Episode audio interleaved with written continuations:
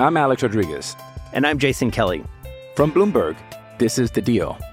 Each week, you'll hear us in conversation with business icons. This show will explore deal making across sports, media, and entertainment.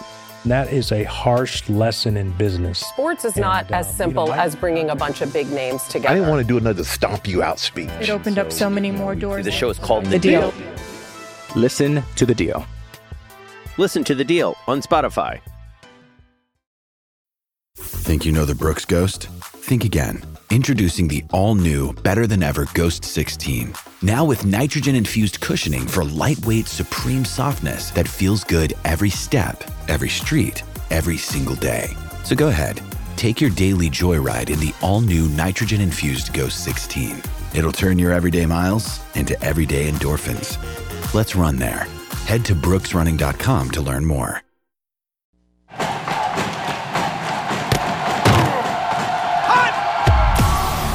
Broadcasting live from Florida's capital city, this is the Jeff Cameron Show, brought to you by Orange Theory Fitness on Real Talk 93.3. Now, stop what you're doing and listen closely. It's time for the Jeff Cameron Show in five, four, three, two, one.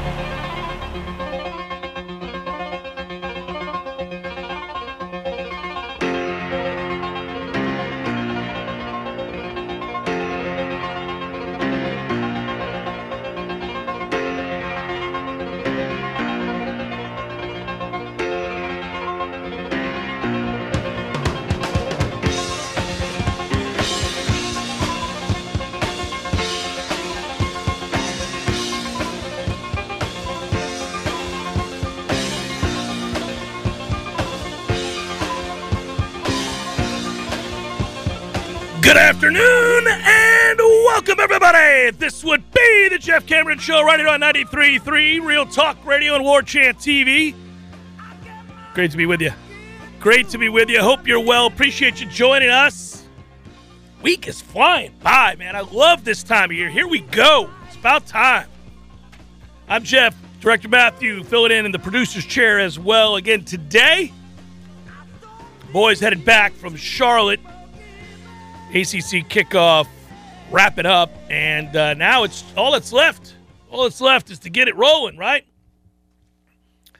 Get it moving to where we can uh, celebrate the opportunity, uh, obviously, to, uh, to to talk about real football, real football practice, the results of those practices, the intense competition, and how it's going to play out on game day, or how we hope it's going to play out on game day. You know, I, I got an opportunity. Matthew's involved in this too. He'll have to edit it later, and we'll we'll we'll get it up on the uh, website. I did. Um, I was asked. You know, I do stuff sometimes for this thing called the College Sports Book, and and that kind of has been in the infancy stages, and we haven't put a lot of uh, effort into into to refining that thing to what it's going to be. But we've had fun kind of getting to know the metrics and learning how to do certain things. Anyhow, my point is I, I like hosting that because it allows me to engage in things that I already like to do, which is uh, look up uh, what a football team is or is not and why, and and kind of the measurements. Uh, and projections moving forward of what a team could be. It is an inexact science, of course. The game is still played by human beings, which is great because if all we had to do were look at numbers, wouldn't that suck? I remember when Moneyball came out and then later the movie, which I thought the movie was great, the book was great too, but I remember thinking that I would I would have been much more like Jonah Hill's character than Brad Pitt's character just because if it just becomes about the numbers, then why would we ever watch the games? You wouldn't, right? No, man, they're, they're still human beings. They're still guys that end up making plays. They're, they're, there's somebody who sometimes exceeds what the back of their card says they are, and other guys who perform below what the back of that card says they are, right? So you watch the games, and there are mitigating circumstances and overriding circumstances that are hard to predict. So we can do it with all sports, and I love how much better we can do it now with football. But you still got to watch the games, still played by in this case, pretty young men who have the opportunity to kind of change over the course of their career a good bit of who we think they are. And so this assignment this time around for the sports book actually it, it fell in my lap. It was Florida State. And I thought, oh well, yeah, I can do that one. Uh, because I can add more than just the numbers. I can tell you, you know, you're going to look at things uh, to try to tell the story, to paint the picture. And we've spent this entire summer doing that, right? What was Florida State last year beyond five and seven? What were they? What kind of team were they? Where did they succeed? Where did they fail? Definitively. Where what do those numbers tell you? So for example, if you want to and all all of these metrics are just a way of painting the picture, of telling the story. We, we've gone from traditional stats to more advanced stats but they're all in an effort to try to inform our opinion of what a what a what a player is, what a team is, what a program is going to be, or what it was, right? All these things. So when you hear something like, because I, I get a lot of old guys as well as young guys listen to this show. I'm right in the sweet spot. I'm lucky. I got like 18 to 60 something. And obviously, there are some guys that are younger than that and older than that. But that's basically that's where we're at. Uh, it's one of the things I love about this job is that you're you're really reaching a large swath of people. Unlike if you're like an FM DJ and you sit down and you play a song by, you know, whatever whatever genre you want to name. Let's just say modern pop, right?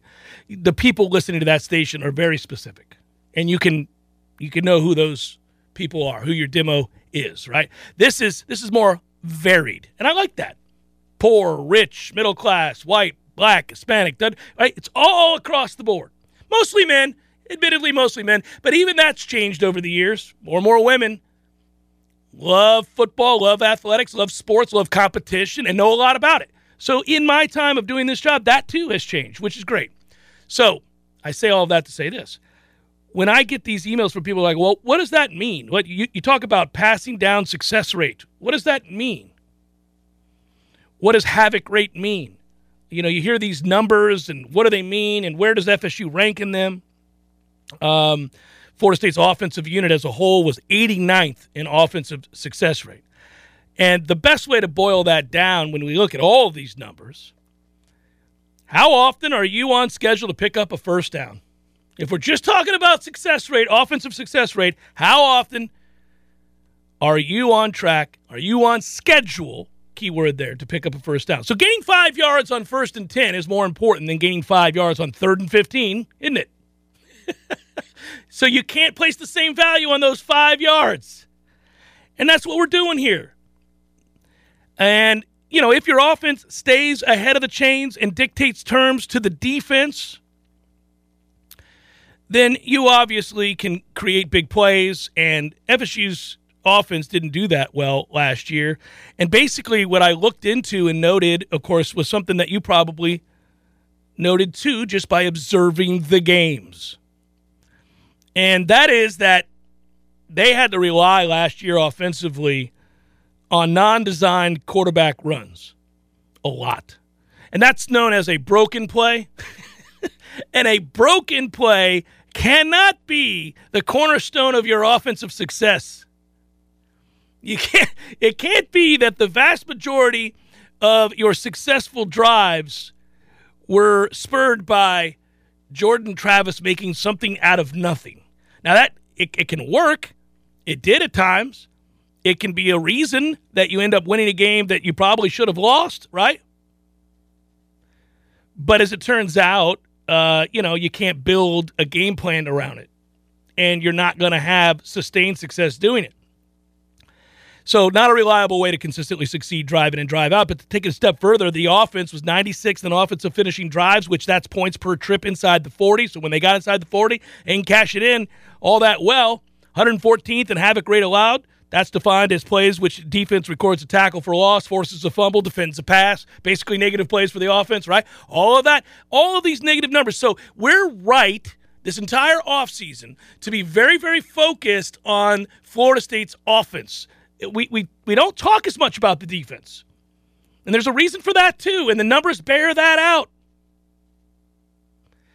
And so I think, you know, that became more of a fun exercise for me this morning, early this morning over coffee, looking, really diving down into those numbers to make this video on the college sports book for FSU's win total of six and a half. The more you did it, the more you looked into what was wrong and what was right, the more excited, frankly, because I'm going to follow that up with another observation, the more excited you got about this season. I got personally, the more excited I got this morning. I'll take you through the morning. Wake up early as always. Wife gets out the door, goes to work. I'm making the coffee. My deadbeat kids are sound asleep. They're allowed to be. They're 14 and 12. Sleep while you can, kiddos. School's about to start. Ha ha. Why do I take great pleasure? You talk about Schadenfreude. All those years that as a kid you lamented how soon that the summer ended and how soon school would start, and you thought, son of a, and you just felt the weight. It's like the 60 minutes clock on Sundays. That Sunday depression hits you. Tick, tick, tick, tick, tick. That's tonight on 60 Minutes. Son of a. It's over. It's all over. So, anyhow, that stuff happens, right? And now that I don't, that's not the way I feel so much, not like a kid who's in school, anyhow. I hear that stuff like, yeah, it hurts, doesn't it? Sucks, huh? Yeah. Summer's almost over, guys. What an ass. I'm such a jerk. I just say it randomly. Well, now that you're on the other side, you should call your mother and apologize. Yeah, I should. I should. So here's the deal. Uh, they wife leaves, goes to work, kids are asleep, all's quiet in the Cameron household. I got a good cup of Joe, and I sit down for this project, and I start looking at some of those numbers: 114th in havoc rate allowed, 96th in offensive finishing drives. Look at 69th in the country in passing down success rate. Now that one, actually, I think we all could have guessed. You know, there was that the, you could guess that when the opposing defense was uh, winning early in the series, that you were going to be put in position that third and long meant you had to throw the ball, and you didn't have elite receivers. You didn't have a very good offensive line, and your quarterback is not an elite drop back passer. So these things add up to it's about time to punt. It's about time to punt. And that that you know when I was looking at those numbers, I thought, well, I mean, how much better are those numbers going to be? And you know what? The offensive line is going to be better. That does what? Well, a lot of things, but first of all, gives you a chance to win a game. Secondly, more time for guys to get open. Six of the seven top targets return, but that's not really the story because more important than the returning wide receivers, none of whom you feel great about. I mean, we're holding out hope that McClain is going to continue to emerge, perhaps or Poitier takes a step forward. He had a good spring.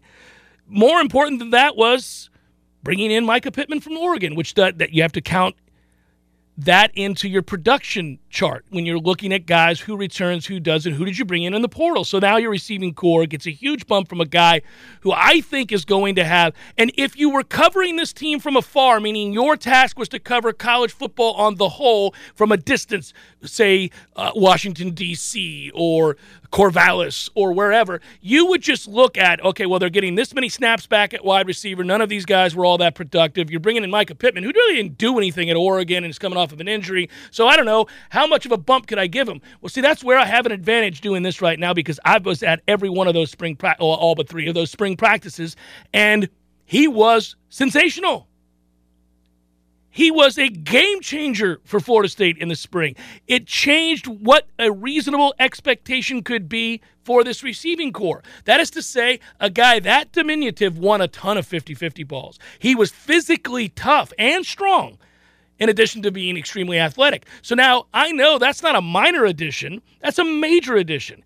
Winston Wright was a guy that obviously they sought to bring in for obvious reasons, and that is that in the Power Five, this is a guy who produced. He was a bona fide wide receiver at the Power Five level with results. He had receipts. This is what I can do against stiff competition. They got unlucky. This is where I always bring up Norvell's been a little unlucky. They bring that guy in. You can't predict these kinds of things. There's an unfortunate car accident sucks because he had barely gotten any time in spring. He was uh, getting over something, and so that happens. But the news on that front continues to be very positive. Well ahead in his rehab schedule. Way ahead of where they thought he was going to be at this time. Defying odds, even. That speaks to a motivated young man who wants to get paid. Good, good. I don't care the reasons. Motivation's always good, whatever that is. So let's go if he is able to get back really, really soon, not like kind of soon, like LSU soon, we're talking about two major additions to the receiving corps, okay? Now all of a sudden, you're really looking at a drastic upgrade. Again, is this going to be an elite corps of receivers in the ACC? No. Nope. But they won't be the worst in the ACC like they were a year ago if these guys play well. And, and I think they have a real opportunity to. Johnny Wilson's kind of um, the unknown in a way. Uh, that's a guy whose body type suggests that you could use him a lot of ways, especially in the red zone.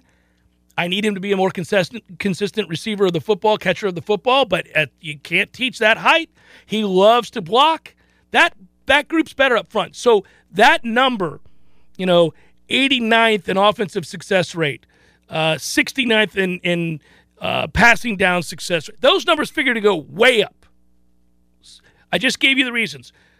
A better, deeper offensive line in which there is a competitive depth right? So the competition in practice makes everybody better. You have more bodies when people get hurt, and they're not just bodies, as Mike Norvell said yesterday at the ACC kickoff when talking to the local press. They're guys that can come in and help you, not just hold it down. Okay, now I don't think this is an elite offensive line. I don't want people to misconstrue what I'm saying. Do I think it is a better, deeper offensive line? Yes, I do. Do I think the receiving corps got a shot in the arm with the additions of the guys I just alluded to? Yes, I do. So they'll be better. Jordan Travis is the unquestioned starting quarterback he doesn't have the questions at this year's ACC kickoff that he had hovering over him a year ago. No doubt that was off putting for him, having to share that, not being really sure if he was the guy so many times he's been second guess, right? All of that. So these are things that now, now you throw in a pretty deep offensive backfield. When you look at the running back position, I think it got a huge shot in the arm with Trey Benson. Do they get anything better at tight end? We know what Cam is. He'll never be elite. Can he be decent? I think he can be decent. We'll see if any of the other guys give you something. They got enough of them. Uh, and they've got a couple of names that you can get excited about that we'll see if they can hurry up, grow up in a hurry. Can they make some plays for you? Maybe, maybe. But that's better. You're solid on the back end. You know who you are at safety. You feel very good about that. That's experience and leadership. You're all right with the return, obviously, of Duke Cooper at corner. Kevin Knowles, I think, played very well last year, and you continue to see him emerge. You have maybe one question at the other corner spot if Knowles isn't your starter, starter and it's Renardo Green. If that's the case, you know maybe maybe you're average there. You're good at the other corner. You bring in Tatum Bethune at linebacker, and that's a guy that once again UCF's been a better program than Florida State for some time now. Sad to admit, and that guy, all he was a tackling machine, a machine. And in the spring, virtually unblockable. Dominated. Dominated. No reason to think he isn't going to seriously upgrade the level of play at a position where Florida State's just been flat out bad. Not unlike wide receiver and offensive line. Florida State hasn't been marginal, they've been bad. DeLoach came on at the end of last year, second half of the season, was a really good linebacker. Competition created again with the influx of more. So you have that. I, I'll tell you, man, this exercise this morning felt good you know, I went inside Bill Connelly's numbers in the projected conference, you know, the division and and then the ACC as a whole. And at the end of the day, his SP plus numbers for again just another means by which to evaluate. It isn't the be all end all. Is isn't all of that. It's just another measuring stick, another tool. But he's got them at seven point eight one wins. That totals at six and a half. I felt very comfortable. Action Network had Florida State, I think it's seven point seven uh, 7.7 wins. Most of the models using a variety of metrics, kind of like I'm doing here in this conversation, point to Florida State having better than a six win season. Uh, most of them point towards this being seven plus. And I don't think that's off. I think seven and five is the most likely outcome. Eight and four, very, very possible. And you know what? You get back to what you end up having um, the realization of, and I did this this morning when I was pouring my second cup of coffee that I want to do and looking out the window, surveying, thinking about the upcoming season. It was that simple. It's a bad movie. Me staring off at the trees, having a sip of Joe, thinking about win totals. That's that's my morning, and what a damn good morning that is, kids. Dogs at my side. So I'll tell you, I kept coming back to that damn LSU game. I want to talk about that next. I'm going to.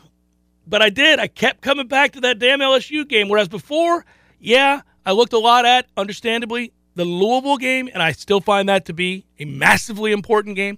But something kept drawing me back, drawing me back to LSU. And uh, that's going to be a good game.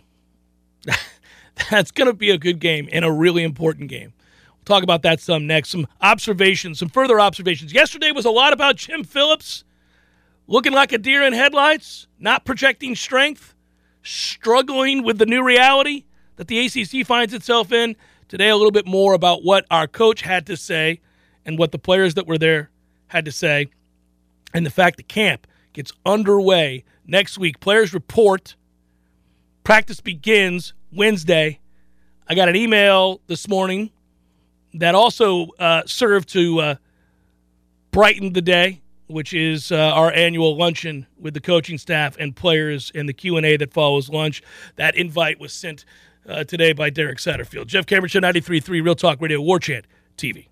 Passion, drive, and patience. The formula for winning championships is also what keeps your ride or die alive. eBay Motors has everything you need to maintain your vehicle and level it up to peak performance superchargers, roof racks, exhaust kits, LED headlights, and more. Whether you're into speed, power, or style, eBay Motors has you covered. With over 122 million parts for your number one ride or die, you'll always find exactly what you're looking for. And with eBay Guaranteed Fit, your part is guaranteed to fit your ride every time or your money back guaranteed. Because with eBay Motors, you're burning rubber, not cash.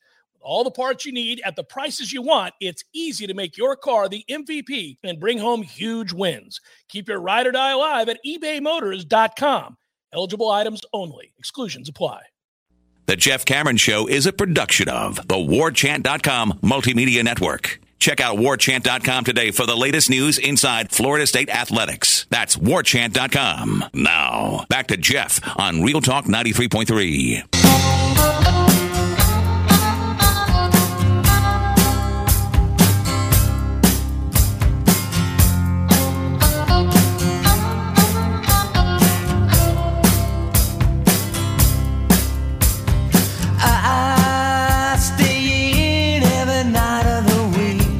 Jeff Cameron Show 93.3 Real Talk Radio War Chant TV. Great to be with you as we move ever closer to the start of actual football. And uh, and and and rid ourselves of the incessant talk surrounding realignment and the future of the ACC and the plight of the teams in it. Uh, I, am ready for real football too. I'm ready for that. Uh, listen, we're all going to be keeping a very close eye on the other. You have to, uh, you have to keep a close eye on that. One is the long-term future, uh, and the other is, of course, the immediate and short-term. And so uh, I'm ready to, to, to dive into the immediate and short-term. Uh, I thought that Mike Norvell, as and and so did the players I thought they came across very, very confident. Um, it's the time of year where I think, obviously, you would expect that.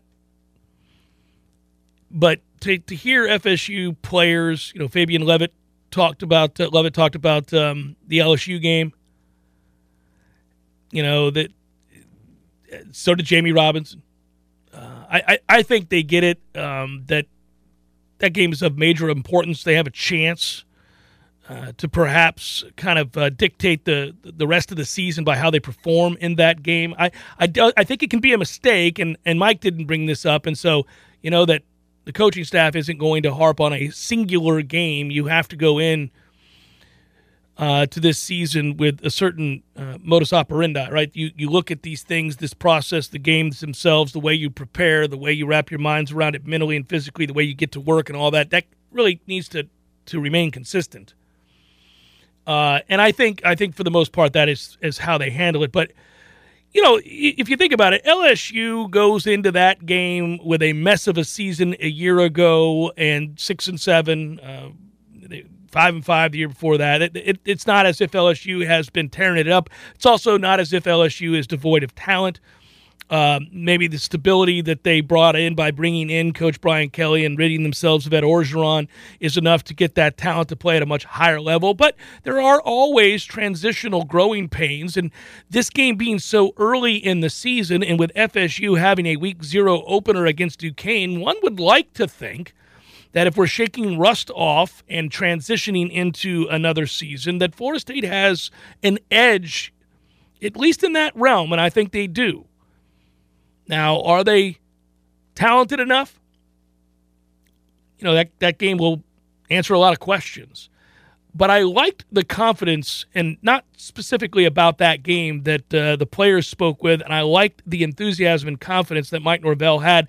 Because one thing about Mike, and I've talked with him enough face to face, and I've had the opportunity to uh, observe his interactions with uh, the press in general and his team and individual players. I, I, think I got a pretty good read on Mike. Uh, and he's a guy that I think has been very, very candid, open, and honest about what his team is or is not. You know, sometimes what you're not saying says a lot about it as opposed to a direct comment on an issue. You know, my, I don't. Mike has never shown as much confidence and enthusiasm in his team um, as he has this offseason through this spring and this offseason. I, I think he knows that they've done a lot to remedy some of the most glaring errors. Now, they're not where they need to be, they're not where they hope to be uh, in a year or two. But I think he believes, certainly, that they are equipped to have a much better season. And uh, there are a lot of reasons for that. The offensive line would be the starting point. You know, Mike is very excited about where Jordan's head is at, in addition to the physical part of, of the game. Um, so, okay. You know, I, I th- that's give yourself a fighting chance. You cleaned up the locker room. You got people on the same page. And most importantly, you upgraded the level of talent that you are going into battle with. You know, this is the bottom line is at the end of the day, you can you can detoxify a locker room, you can get buy-in, you can have a belief and sell a vision and get kids to say yes to that and coaches to coach it. But if the players aren't good enough to execute, aren't big enough, strong enough, fast enough, and you're not deep enough, it really won't matter all of that. I think this is the first time he believes he has enough of that to go out and win football games. Now, they're not the most talented team in the league. They're not favored in the vast majority of um, the bigger games that they're going to play. They're not favored against LSU. They won't be favored against Clemson and NC State. They won't be. Fa- you know, there are a lot of games you can find on the schedule where, where right now Vegas certainly thinks that they're not the team to beat. That they're not the likely winner of that game. That's fine. Those margins were larger. The preseason numbers, those preseason lines, those preseason win totals and the like have changed in favor of Florida State. Not in that they're going to win, but the original, so the LSU line, the original LSU line is a touchdown line. The Sharps bet it down to three, two and a half. What again, a lot of sharp people looking at FSU saying, you know, there's potential for that team to surprise a lot of people. I agree with that. It doesn't mean they will. But I do think uh, I, I, I think they have an opportunity. Somebody asked me a question about good old Walt Deptula. he asks me on every year, um, and I uh, I enjoy going on the show. I, I also get what he does and, and what he's doing. Uh, I can't find the question. If you find it, let me know. I'll I'll answer it. Somebody asked me about one of his predictions, and and uh, I find it you know, interesting. Hey, Michael, by the way, I see you there. Thanks for uh, contributing. I appreciate you. Let's go in order here. I'll go Michael and then David. Michael uh, writes, which was more difficult to cover, the lost decade or the lost half decade that we're currently in?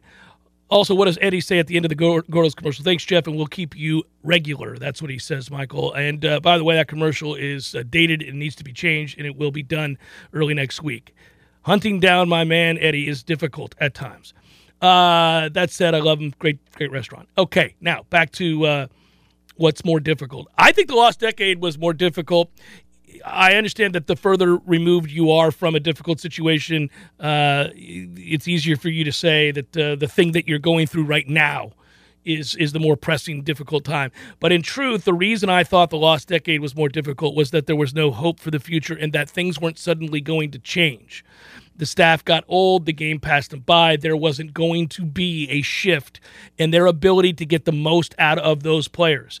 So you just felt like it was status quo until either he resigned and or was fired or whatever it was going to be to exact change now eventually obviously they bring in jimbo fisher uh, i was in favor of that in fact i predicted it on the air and then that ended up happening um, and and there was the guy that modernized i'm um, day one modernized the way they practice everything no more standing around not so much downtime where guys aren't doing anything every minute of every practice was them a player uh, on one of the fields in some group doing something that mattered. And so you just got more out of what was going on on a daily basis. They changed uh, who they were trying to recruit, and things got better. But it was tough in that period before that because you just felt like uh, you were running in place. Uh, nobody likes to be in limbo. Being in limbo is very difficult. You know, it's easier to uh, to meet a challenge head on when you know what it is and you may not like it. You may you may think it's overwhelming. You think it, could be very difficult, right? But if you know what it is, and then you develop a game plan, and you have a plan in place to follow, and you work that plan every day, then there's purpose behind every day. I felt like we were aimless during the lost decade. That uh, a lot of what we were doing was going to bring about the same results because there was no real change in or shift in uh, philosophy, and and what we were doing was dated. So this was just a okay. Well, same as last year. I think it's easier when you're in a transitional stage. These losses hurt the same. Watching a team stink like this is very difficult, especially when you're passionate and you love them. But if you believe in the plan and you watch them exact that plan on a daily basis and you see people buy in and work towards an end, it may not work out. There's no guarantees that it's going to work. I'm not saying that this is going to, in the end, work out for Mike. It may not. This year is critical to his success long term, obviously. But I do think it's easier to watch the changes and see those plans be put in place, acted upon by the coaches, and believed in by the players because now you're seeing something different that you hope brings about change. It may not. If it doesn't, then obviously uh, he'll get fired. It's a it's it's a very simple math equation in the world of college football. Uh, the money is so great, and the expectations don't shift all that much at a place like Florida State. Either you're winning or you're not, and if you're not, and the too much period goes by, um, then, then you get fired. This, this works. You get fired. What was the next one? And I'll answer that as well. Uh, Walt from Clemson picked FSU last in the Atlantic, and Norvell fired. Your thoughts? Uh, well, let's take a quick break, and I'll come back and answer that because I went long before. I actually do have thoughts on that, and uh, well, anyhow, it'll it, will be fun. We'll talk about it next. Jeff Cameron Show, 93.3 Real Talk Radio, War Chant TV. The Jeff Cameron Show is a production of the WarChant.com Multimedia Network. Check out warchant.com today for the latest news inside Florida State athletics. That's warchant.com. Now, back to Jeff on Real Talk 93.3.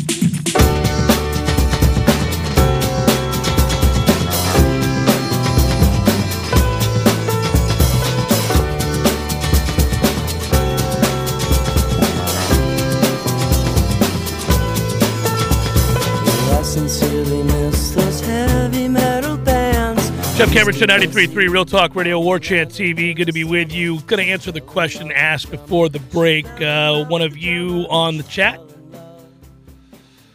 asked about a projection from uh, Clemson, well, the Clemson area station that houses Walt Deptula, who I've gotten to know over the years.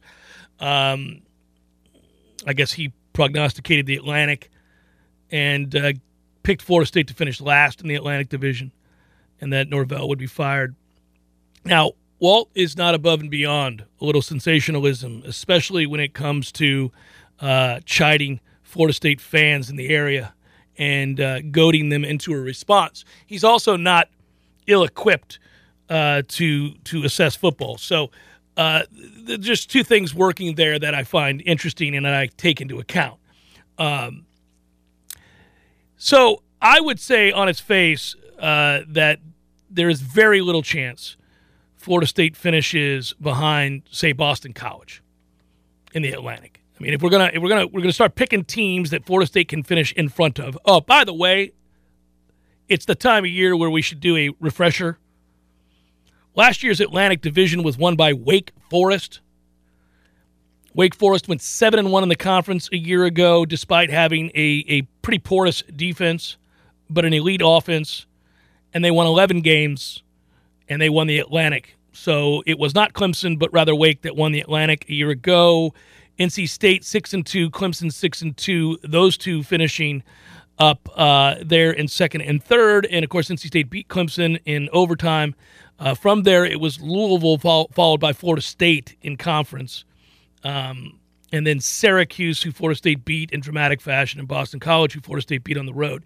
So the two contenders, yet again, that I would tell you bare minimum that Florida State would finish ahead of are Syracuse and Boston College. Now, I I'm not saying that based on last year's results. I'm just noting that those two who finished below Florida State a year ago, and that was not a great Florida State team, I think are positioned to finish below Florida State yet again. And I get it. Uh, uh, Phil Jerk, uh, Jurkovec is a good quarterback. I agree with that. But they are going through a comprehensive retooling of their offensive line. And we know, by the way, that if in fact you have offensive line problems, you can stop the conversation. You can look at anything you want. You can talk about, um, you know, how good he is, or Zay Flowers, or anybody else that you like on that offense. You can talk all about that, right? And you can say, well, this is a good player. That's a good player. If your offensive line is below average, subpar, you're going to have a real hard time winning games, whether or not your quarterback, running back, and receiver are good or not. It, you, you've got real issues, and I think they have real issues on the offensive line. Uh, they've already improved greatly uh, on defense. They're getting better. I love Hafley. I think he's one of the better coaches in the league, and I think he could be a problem uh, long term in terms of getting uh, Boston College to a place where they're more consistently competitive. Uh, for example, the defense at Boston College at the end of my guy Addazio's era, my guy, old Pastry let him down at the end because that defense became a sieve and uh, real real problems. I, I we'll see if they're improved on defense this year. They were kind of middling a year ago. Um, they lose Brandon Sebastian. Uh, I, I, it's interesting. I think they're a pretty average to below average team, and I have them worse off than Florida State. So I would right off the bat, just by the mere presence of Boston College, tell you that I think that uh, Florida State is not going to finish last in the Atlantic. I also think Florida State is going to finish ahead of Syracuse.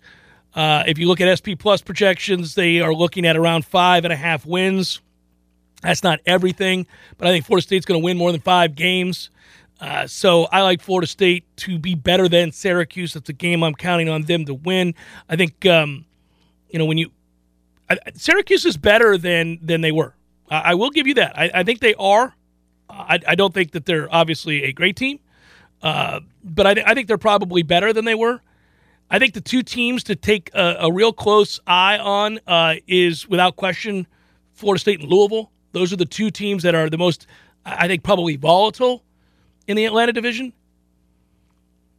Syracuse, um, I mean, if you look at the trends, five and seven in 2019, one and 10, 111th in SP Plus in 2020.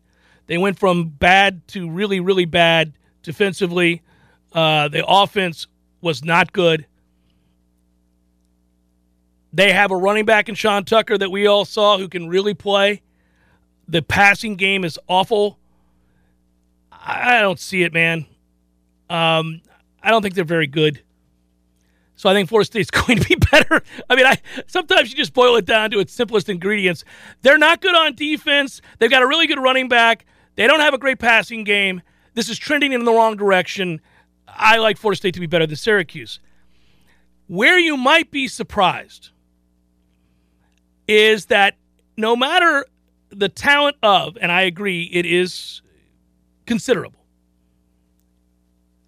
But no matter the talent of Sam Hartman, I think Florida State's a better team than Wake Forest. Oh, there it is. I said it. I do. I hate Wake Forest's defense, and so do the numbers. Uh, it's not just that; it's the numbers tell you that, and my eyes tell me that. And I'm telling you, I think when you watch this game this year, Florida State is going to possess the ball more. Now, I can't predict turnovers, so obviously, if you turn the ball over five or six times against anybody, you're in trouble. But I think that game could very well turn into a shootout. And if you're not killing yourself with dumbass penalties like the roughing the punter that wasn't roughing the punter called last year, or the out of bounds hit that wasn't out of bounds called last year, the sustained drives kept your porous defense out on the field. Also, remember, Florida State was still doing the dumbassery at quarterback at that time. We didn't know what was going on. You know, so that all of that is remedied the back half of that season last year showed Florida State to be much better on defense, much more competent. You know who your starting quarterback is going to be. You're better up front. You're going to possess the ball more. That's fewer possessions for Wake Forest. I like Sam Hartman. I think that um, uh, uh, their their offensive coordinator uh, Warren Ruggiero is good. Uh, but I, am telling you, I think uh, I think Florida State wins that game. So now I've got them in all likelihood, if that's the case finishing just ahead of Wake in the in the division as well. So, Walt, what the hell are you talking about, baby? The question isn't whether or not Florida State is going to finish last and Mike Norvell fired. It's whether or not they can finish ahead of Louisville.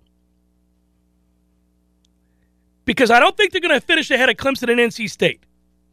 And I've got them finishing ahead of Wake Forest, Syracuse, and Boston College. So here we go. Can you finish ahead of Louisville? If sh- if so, then I think you see Clemson, NC State, Florida State in that order. And if that's the order they finish, that projects somewhere in the neighborhood of what? 5 and 3 in conference? It's a step up. Not a huge step up, but a step up. Then it comes down to your out of conference games against Florida and LSU and Louisiana. Obviously, you know, you get into the Duquesne, all that, that when you're trying to find win totals. But when you're just looking at conference record, okay. Give me the five and three, baby. I'll take that. It's Jeff Cameron Show, 93.3 Real Talk Radio, War Chant TV. I'm Alex Rodriguez. And I'm Jason Kelly. From Bloomberg, this is The Deal. Each week, you'll hear us in conversation with business icons. This show will explore deal making across sports, media, and entertainment. That is a harsh lesson in business. Sports is not and, as simple you know, as bringing a bunch of big names together. I didn't want to do another stomp you out speech. It opened so, up so many more doors. The show is called The, the deal. deal. Listen to the deal. Listen to the deal on Spotify. The Jeff Cameron Show brought to you by Orange Theory Fitness. Two Tallahassee locations, Midtown on Thomasville Road and Northside in the Village Common Shopping Center. Online at orangetheoryfitness.com.